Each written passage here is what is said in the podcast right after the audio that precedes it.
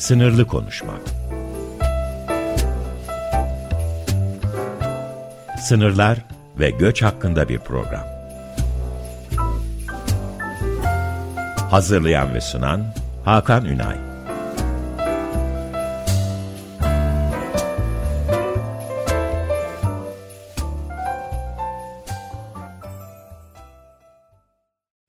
Değerli Açık Radyo dinleyicileri merhabalar. Yine bir perşembe sabahı e, sınır üzerine konuşmak için sınırlı konuşmak programıyla karşınızdayız. E, bugünkü konuğum Ruşen Takva olacak. Kendisiyle e, hem çektiği belgeseli konuşacağız hem de Türkiye-İran sınırında özellikle de Van'da yaşananları böyle bir e, süremiz el verdiğince kısa bir özet halinde geçeceğiz. Öncelikle hoş geldiniz Ruşen Bey. Hoş bulduk, iyi yayınlar. Çok çok teşekkür ederim. Hem davetimi kabul ettiğiniz için teşekkür ederim hem de e, bir sınır insanı olarak, bir gazeteci olarak sınır alanına kattığınız her şey için aslında teşekkür etmem gerekir. Üstüne üstlük ben... de bunlar yetmezmiş gibi e, bir belgesel çektiniz. Hani üzerine daha da koyarak e, devam ediyorsunuz. Çok memnun ediyorum sizi. Dışarıdan bir en azından bir sınır araştırmacısı olarak e, söyleyebilirim. Evet bunların hepsine geçeceğiz. Yani hem belgeseli konuşacağız hem sınır hattındaki gelişmeleri konuşacağız ama aslında her konuma sorduğum gibi size de aynı soruyla başlamak istiyorum. E, Ruşen Bey sınır sizin için ne ifade ediyor?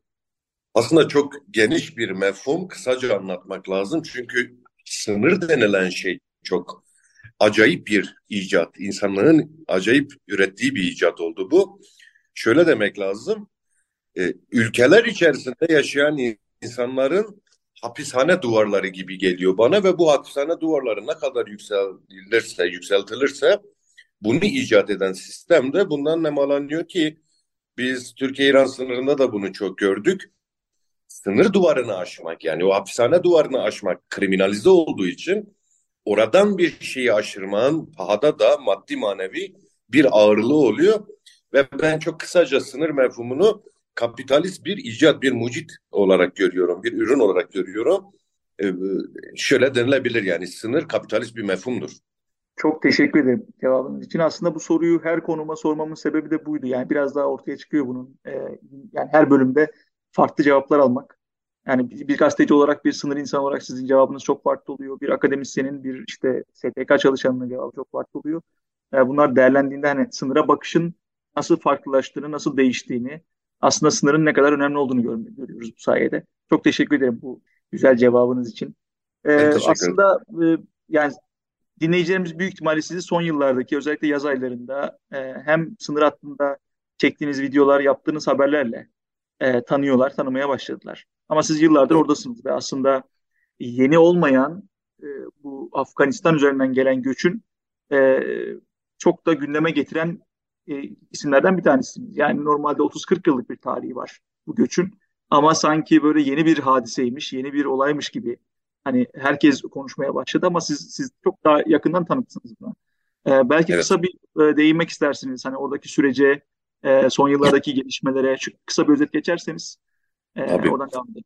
Aslında 30-40 yılda değil Hakan Bey. Kavimler göçünden beri kullanılan bir rota burası. Yani Hı. çok uzun zamandır özellikle işte Türkiye'de durduğumuzda, Türkiye'de baktığımızda doğudan gelen bir göç bu ki çok uzun yılların bir ürünü. Fakat birkaç yıl evvel Taliban'ın özellikle Amerika'nın Afganistan'dan çekilme kararıyla birlikte ciddi bir sayı artışı yaşandı ve bu artışla birlikte kamuoyunun gündemine geldi. Bunun en büyük sebeplerinden birini yine şimdi ayağını oturtmadan anlamak da çok zor olur. Suriye'deki süreci de buna entegre etmekte fayda var ki Türkiye'deki bu kadar e, tepkinin olumlu olumsuz ki genelde olumsuz olan tepkinin sebebinin de en büyük e, başlıklarından birisi yıllar evvel Suriye'den gelen milyonlarca göçmenin Türkiye'de ikame etmesiydi. Onunla birlikte Taliban'ın Kabil yönetimini ele geçirmesi ve orada antidemokratik uygulamalarla birlikte insanları korkutan rejimi demek daha doğru. O rejimden kaçan milyonlarca insanın ilk aşamada Türkiye'ye gelmek istememesine rağmen, hani Türkiye'yi bir rota olarak görmesine rağmen Türkiye'ye girişi elbette Türkiye'de de e, çok insanda e, kaygıya sebep oldu ve bu bir yenilikmiş gibi göründü. Göç yeni değildi fakat rakamlar yeniydi. E, rahatsızlıklar yeni değildi fakat gelenlerin hakikatlığı vardı ve e, günlük binler, bin kişiyi, bin beş yüz kişiyi geçen bir rakama ulaşmıştı. Dolayısıyla e, mefhum olarak belki göç yeni değildi fakat bütün başlıkları güncellenmişti ve 2000 yani milenyum göçüydü bu tam anlamıyla. Dolayısıyla Türkiye'de de bir e, kamuoyu oluşturdu diyelim. Bu bunun sebebi de buydu daha çok. E, galiba bunlara ek olarak bir de mevcut Türkiye'deki işte 10-12 yıldır devam eden Suriyeli göçünün artık bir göç meselesini e, maalesef olumsuz bir anlamda gündeme getirmesi ve bunun da evet. artık diğer e, rotalardan gelen göçmenlerin de burada dikkat çekmesi oluştu. Özellikle de sizin hani e, sınır hattındaki işte görüntüleriniz, görselleriniz, haberleriniz, verdiğiniz rakamlar aslında ana akım medyada çok gündeme gelmeyen olayları, günlük rakamları yani çok ayrıntılı bir şekilde vermeniz bir süre sonra insanların dikkatini çekmeye başladı ve hani sınırın e, daha çok olumsuz anlamıyla hani sınırın geçirgenliğine, sınırın artık hatta sınırsız bir e, ülke durumuna düşmemize bunun konuşulmasına sebebiyet verdi. Doğru ee, zaten sorunun bir diğer cevabı da o Hakan Bey. Aslında e, yeni olmayan bir şey ülkenin gündeminde yeniymiş gibi görünmesinin sebebi biraz da bir gazetecilik başarısıydı. Evet. Daha önce böyle bir hikayenin e, Suriye'de de biz çok görmedik oradaki sınır hattında. Doğru çok büyük kurum ve kuruluşlar sınır hattında gazetecilik adı altında çalıştılar fakat e, bu kadar gerçek, bu kadar içeriden hı hı. şeyler görmemişti. Ben de görmemiştim, siz de görmemiştiniz. Fakat ben uzun zamandır sınır hattını takip ediyorum ki sınır az önce girişte de söylediğim için benim için sadece göçün olduğu veya da ülkeleri bölen bir şey değil. Bir sürü şeyin yaşadığı ve sınır hattının çok kriminalize olduğunu düşünenlerden birisiyim ki işte o bizim şu an bu programı yapmamızın sebep olan belgeselin çekim fikri de buradan gelmişti. Dolayısıyla bu biraz daha yani ül ülkede şansımız aslında ülkenin şanssızlığı bizim şansımız oldu. Bir gazetecilik yapıldı. O gazeteciliğin yüzü hürmetine belki daha çok göründü diyebiliriz. Her şeyden öte evet bir gazetecilik başarısı diyebiliriz çok net bir şekilde. Ee, o süreci çok iyi yansıttınız. Yani sahadan bizzat yerinden e, yansıtmak çok önemliydi. Ee, biz hani sınır araştırmacıları veya işte akademik anlamda bir şeyler yapmaya çalışan insanlar hani sahaya ben de gittim bana e, 3-4 defa gelme fırsatı buldum. Köylerine gittim sınır hattında gezdim ama sizin orada devamlı orada bulunmanız, e, sahadaki o gözlemlerinizi yansıtmanız çok değerliydi. Aslında e, bu süreci hep konuşacağız. Konuşacak da çok şey var. Ama ben sizin belgeselinizi bir konuşmak istiyorum. E, geçen haftaydı sanırım e, Gain'de, Gain platformunda e, yayınlanmaya başladı. Sınırsız isimli belgesel. E, evet. Öncelikle tebrik ederim. Ben belgeseli izledim. E, çok e, öz ve her şey realist bir şekilde ortaya konmuş. Zaten hani izleyenler de görecektir. E, dinleyicilerimize de burada önerimiz olsun. Hani mutlaka e, bir 20-25 dakikalarını ayırıp izlerlerse sevinirim. Kendi adıma en azından. E, sizden bir dinleyelim. E, sınırsız belgeseli nasıl ortaya çıktı? E, o süreç nasıl gelişti? Ya aslında e, şey açısından çok önemli bir belgesel olarak duruyor. Bir tarihi kayıt olarak da. Çünkü adının zaten belgesel olmasının sebebi o. Bir, bir haber değil. Bir Hı. haber videosu röportaj veya makaleler de değil. Doğru teknik olarak röportaj ve makalelerden oluşan bir belgesel fakat biraz daha bir tarihi bir kayıt olarak görmek, izlemek lazım. İzleyici, izleyiciler de biraz bu gözde hani e, niyet eden varsa böyle izlemesini tavsiye ediyorum. Çünkü e, gerçekten çok önemli şeyler anlatılıyor o belgeselde ki az önce de söylediğim sınır mefhumu denilen bu hat kriminalize olmuş ve bütün dünyada aslında sınır mevhumu bu şekilde kriminalize edilen bir e, parametre pozisyonuna gelmiş durumda. Bir de hani bir de İran gibi bir şey var öteki tarafta. Şimdi İran gibi bir devletin de e, ülkeye sınır komşusu olmasının hasebiyle bambaşka bir sınır hattı var burada. Hani Suriye, Türkiye gibi de değil veya Afganistan, Pakistan gibi de değil bizim buradaki sınır hattı. Bir tarafta Türkiye, bir tarafta İran oluyor olmasının da kendi içerisinde birden fazla başlığı var ki sınırı biraz daha önemli bir hale getiriyor burada. Bizde bütün bu fikirler iki yıl önce başlayan göçün rotası olan hikayede e, göçü takip ederken Hakan Bey bir baktık ki ya mesele biraz sadece göç meselesi değil. Sadece Afgan meselesi değil. Bu sınır hattında Afganların da içinde kullanılan, manipüle edilen bambaşka hikayelerin iç içe geçtiği bir zincire dönüştüğünü fark ettik. Şimdi bunu fark etmek, anlatmak başka, belgelemek çok da önemliydi. Nasıl yaparız diye oturduk, konuştuk ve bu filmi, bu belgeseli çekme sürecinin e, o yoğun debdebeli temposuna girdik. En sonunda da işte yaklaşık bir, bir ay 45 günlük saha araştırmaları, çekimler ve bir ayda montajıyla beraber iki ayın sonunda biten bir şeye döndü. Çünkü sınır hattında e, e, ben daha önce zaten katıldığım televizyon programlarında da çokça anlatmıştım bunu. Göç meselesine çok ülkenin siyasi şeyi de buna çok uygun, iklimi de çok uygun. Göç meselesi hele seçimin yaklaştığı bu süreçte çok daha kullanılabilir bir hale geldi. Fakat mesele bu kadar basit değil. Lütfen kamuoyu doğru bilgilensin ve işin özünü kaçırmadan, ıskalamadan izleyebilsinler diye yine başka bir gazetecilik örneği göstermek istedi ki görevimiz buydu zaten. Kamuoyunu doğru ve hakikatle bilgilendirmekti. E, asıl amaç da tam olarak buradan başlamıştı Hakan Bey. Sınır, yarın öbür gün hani bu da not olarak dursun kaydımız. Yarın öbür gün sınır hattı seçime çok az bir zaman kala yeniden gündeme gelecek ve buradan yeniden propagandalar, siyasi amaçlar ve şeyler devşirilmeye çalışılacak. Tamamen yine işin e, özünün göçmenler olduğu, Afgan olduğu veya da sınırdaki o mülteciler olduğu söylenecek ama değil. Çünkü sınır hattı uyuşturucu trafiğinin, kaçak ürünlerinin, İran istihbaratının, e, muhaliflerini kaçırmak için kullandığı, aklınızı hayaline gelmeyecek hayvanların, koyunların, ineklerin kaçırıldığı, e, her şeyin olduğu bir hat ve dolayısıyla sınıra biraz öyle bakmak lazım. Bunu da e, yapan meselenin özünde de aslında yarın öbür gün siyasi propagandada biz buraları çözüyoruz diyenler olduğunu da unutmamak lazım. Yani sorunu çözenle çözüyor gibi görünenler yaratanlarla aynı gibi görünüyor. Biraz da o belgeselde onu anladık. Galiba biraz e, daha açık ifadeyle konuşalım. Göçmenlerin paravan olduğu e, farklı bir organizasyon yapısı var. Yani özellikle uyuşturucu meselesinin sadece Türkiye-İran sınırı değil elbette. Yani dünyada da dediğiniz gibi birçok örnek var. Hani en meşhuru işte Amerika-Meksika sınırıdır. Ee, yine Afrika sınırlarında buna benzer hadiselerin olduğunu biliyoruz. Yani uyuşturucu meselesinin o sektörün e, sınır geçişlerinde ne kadar önemli olduğunu e, biliyoruz. Ama Türkiye-İran sınırında son yıllarda inanılmaz bir artış var. Yani e, o hani sizin devamlı vurguladığınız kriminal, kriminalize olma meselesi oldukça e, gündeme gelmeye başladı. Ve biraz da harmanlaş, harmanlaşmış gibi. Yani göç göçün içerisinde e, özellikle de işte e, ona değinecektim. Siz daha önceden vurgu yaptınız iyi oldu.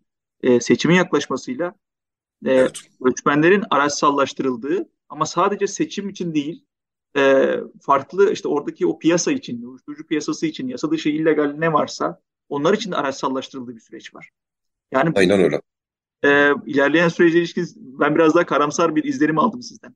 Özellikle seçim yaklaşınca. Böyle bir şey var Hakan Bey sınırda. E, bunu net anlatmak lazım. Gerçekten erkeklerden birisi olarak, belgeleyen birisi olarak söylüyorum. Mülteciler bu işin ambalajı. Dolayısıyla öfkeyi yönlendir yani bir öfke oluyor, bir öfke doğuyor fakat öfkenin yönlendirileceği kişi bu ambalaj değil, ambalajın içindekiler olmalı. Çünkü orada bir şeyi ambalajlamak demek zaten o, onu saklamak, kılıflamak için yapıyorlar. Dolayısıyla bütün algıyı ki e, biz de zaman zaman bu hatalara düştük. Öyle zannediyorduk ama yine bu ambalajı yırtıp içerideki hakikati göstermek de demek ki bize nasip oldu. Şansımıza da yaver gitti ama öyle bütün mesele o. E, mülteciler özellikle Van yani Türkiye-İran sınırındaki mülteciler asıl hikayenin ambalajı pozisyondalar. Bunu biraz daha örneklemek lazım daha da net anlaşılabilir. Ee, dediğin gibi dünyanın bir sürü noktasında birden fazla uyuşturucu baronunun e, değişik isimlerdeki uyuşturucu trafiğinin yürüdüğü hatlar var.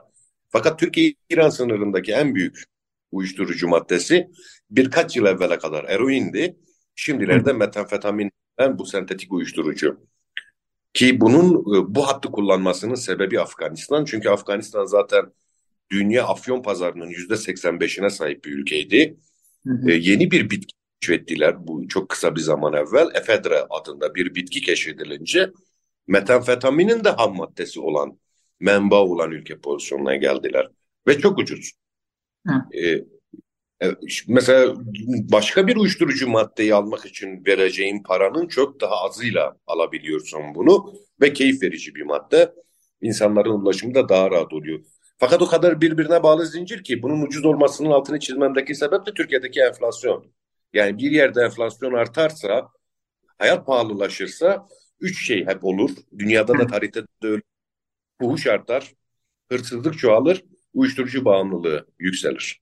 Bu enflasyonun ülkelerdeki gerçekliğidir. Hiçbir zaman da bu değişmez. Şimdi Türkiye'de böyle bir enflasyon krizi içerisinde ve en ucuz uyuşturucuya yöneliyorlar. Üstelik bu metamfetamin denilen e, uyuşturucu madde bütün dünyanın alarma geçtiği ve çağın tehlikesi. Çağın o tehlike çanlarının çaldığı bir şey bu.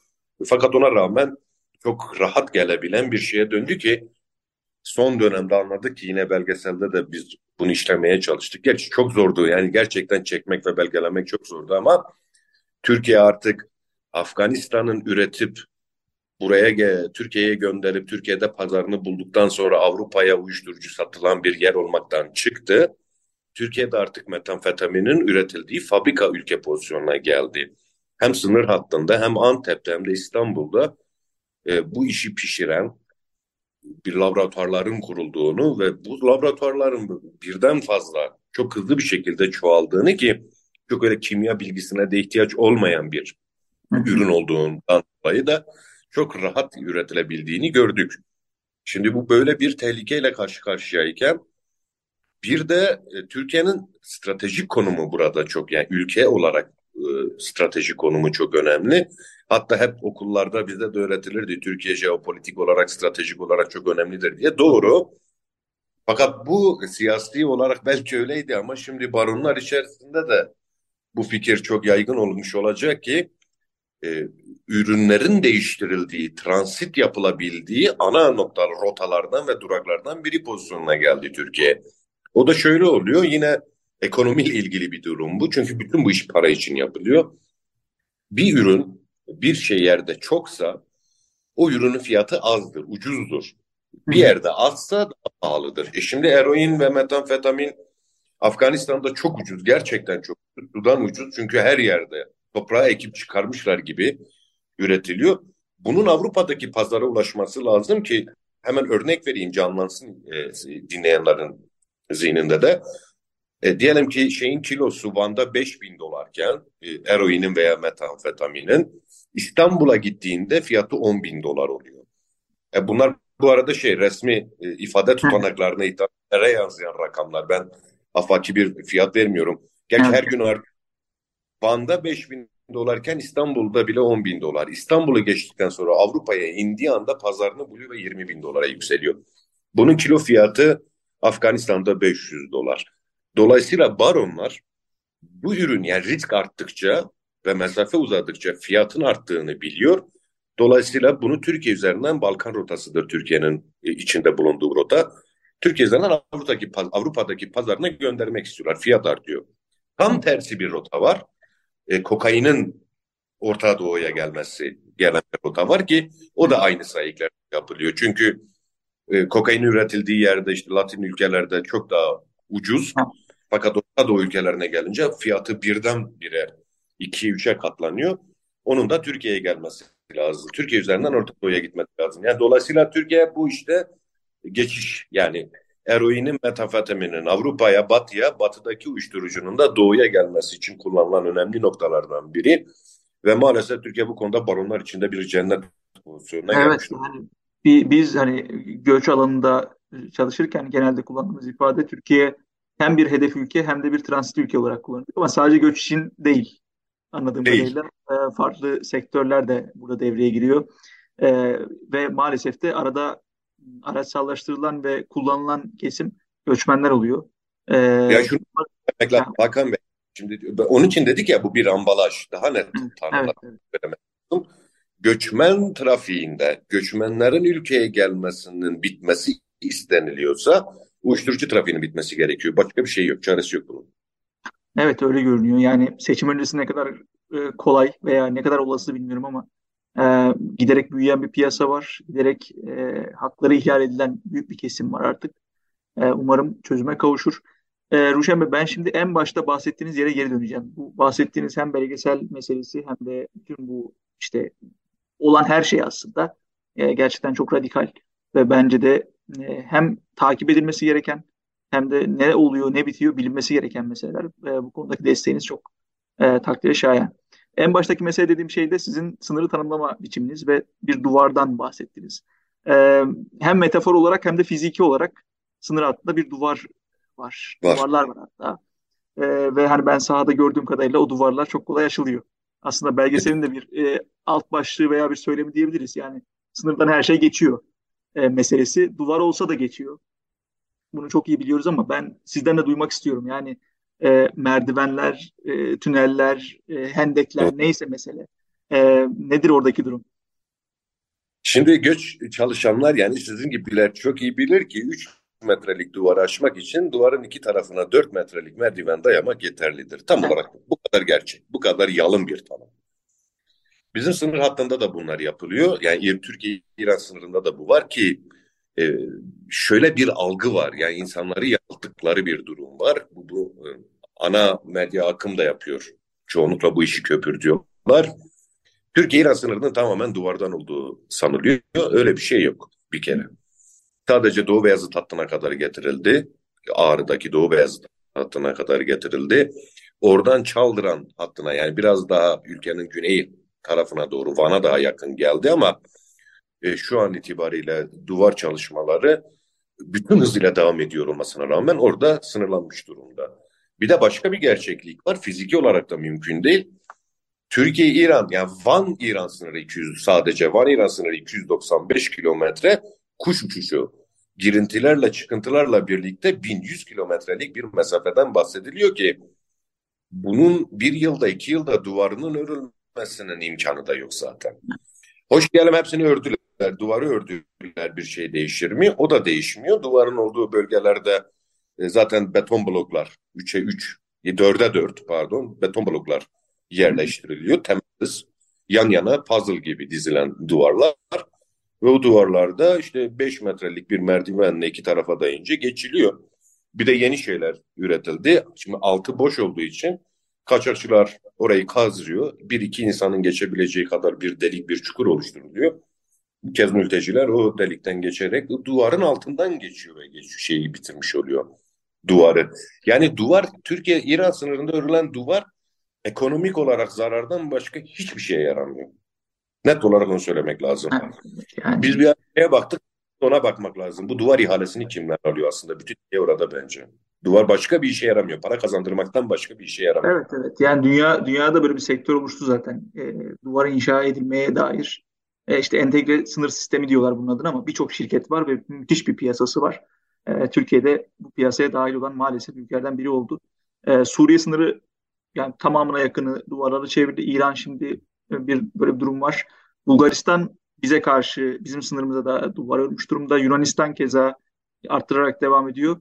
Giderek böyle duvarlı bir ülke, ülke olmaya doğru gidiyoruz. O, o net ama bunun fayda Ya bu getirdiği duvarlar, duvarları bizi izleyenler net anlasınlar diye söylüyorum. Ee, bu duvarlar sadece ülke içerisindeki insanların beyinlerine ve algılarına çekilmiş duvarlar. Başka hiçbir şey değil. O duvarlar e, şey gibi zannediliyor. Bütün her şeyi çözen, durduran gibi bir şey zannediliyor. Hayır, tamamen makyajdan ibaret ve sizin itirazlarınıza çekilen duvarlar bunlar. Başka hiçbir şey yapmıyor. Bir Evet. içinde şuna yarıyor işte o zengin ettikleri şirketler var. Başka hiçbir şey yaramıyor duvar. Aynen öyle görünüyor. Yani e, hem göç politikasında hem işte bahsettiğiniz uyuşturucu ticareti meselesinde hem e, eğer ki mevzu bir güvenlik sorunuysa işte yasa dışı geçişler meselesi ise orada hiçbir işe yaramadığı çok açık. E, bunu ilk başta inşa etme sebepleri zaten işte IŞİD saldırıları sebebiyleydi. Öyle e, lanse edilmişti. Ama herkes çok açık biliyor zaten duvarın üzerinden füze atabiliyorlar. Yani duvar buna engel Evet. olmayacak ki yaptılar da. Yaptılar da maalesef. Ya E, zaten umarım- insanları engelleyen yani metafor olarak da bir duvar gibi bir şey. Mesela biliyor musun? Önce denerler, bir gerekçe sunarlar, haklı bir gerekçe. Aslında o gerekçeymiş gibi yapılır. Ondan sonra o haklı gerekçe de ortadan kaldırılır ve ülkenin tamamına yayılır. Antidemokratik uygulamalar da böyledir. Bu duvar da odur. Bütün dünyanın uyguladığı şey de odur. Önce haklı bir sebep bulurlar. Bunu haklı bir gerekçeye dayandırırlar. Biz de onu kabul ederiz. Ve sonra hayatımızın tamamına çekilir o duvarlar işte. Ee, Türkiye örneği de o biraz. Evet, evet öyle görünüyor. Ee, yani bahsettiğiniz her şey için ben çok teşekkür ederim Ruşen Bey. Çok büyük bir katkı sundunuz. Hem dediğim gibi yerelde olan bir insan olarak hem e, artık bir belgesel hazırlayıcısı olarak E, ki dinleyicilerimize bir kez daha ben tavsiye edeyim. E, Game platformunda Sınırsız isimli belgesel. E, lütfen hani en azından gerçekleri duymak için, görmek için e, belgeseli izleyin. E, orada neler oluyor, bitiyor. Her şey açık bir şekilde verilmiş. E, çok teşekkür ederim Ruşen Bey katkılarınız için. E, Ben bu yayına bu şansı verdiğiniz için ben de son bir şey söyleyeyim. E, Belgeseli izleyenler lütfen bize de olumlu olumsuz dönsünler, bilelim eksiğimizle, hatamızla, artımızla, fazlamızla. Çünkü e, şey gibi gazetecinin alkışı da onlar. Olumlu olumsuz eleştiriler. E, izledikten sonra da dönerlerse ben çok sevinirim. ne mutlu, ne mutlu olur. Tekrardan çok teşekkür ederim. Değerli dinleyicilerim sizlere de çok teşekkür ederiz dinlediğiniz için. E, yine haftaya başka bir konukla ve yine sınırı konuşmak için karşınızda olacağım. Görüşmek üzere. Hoşçakalın.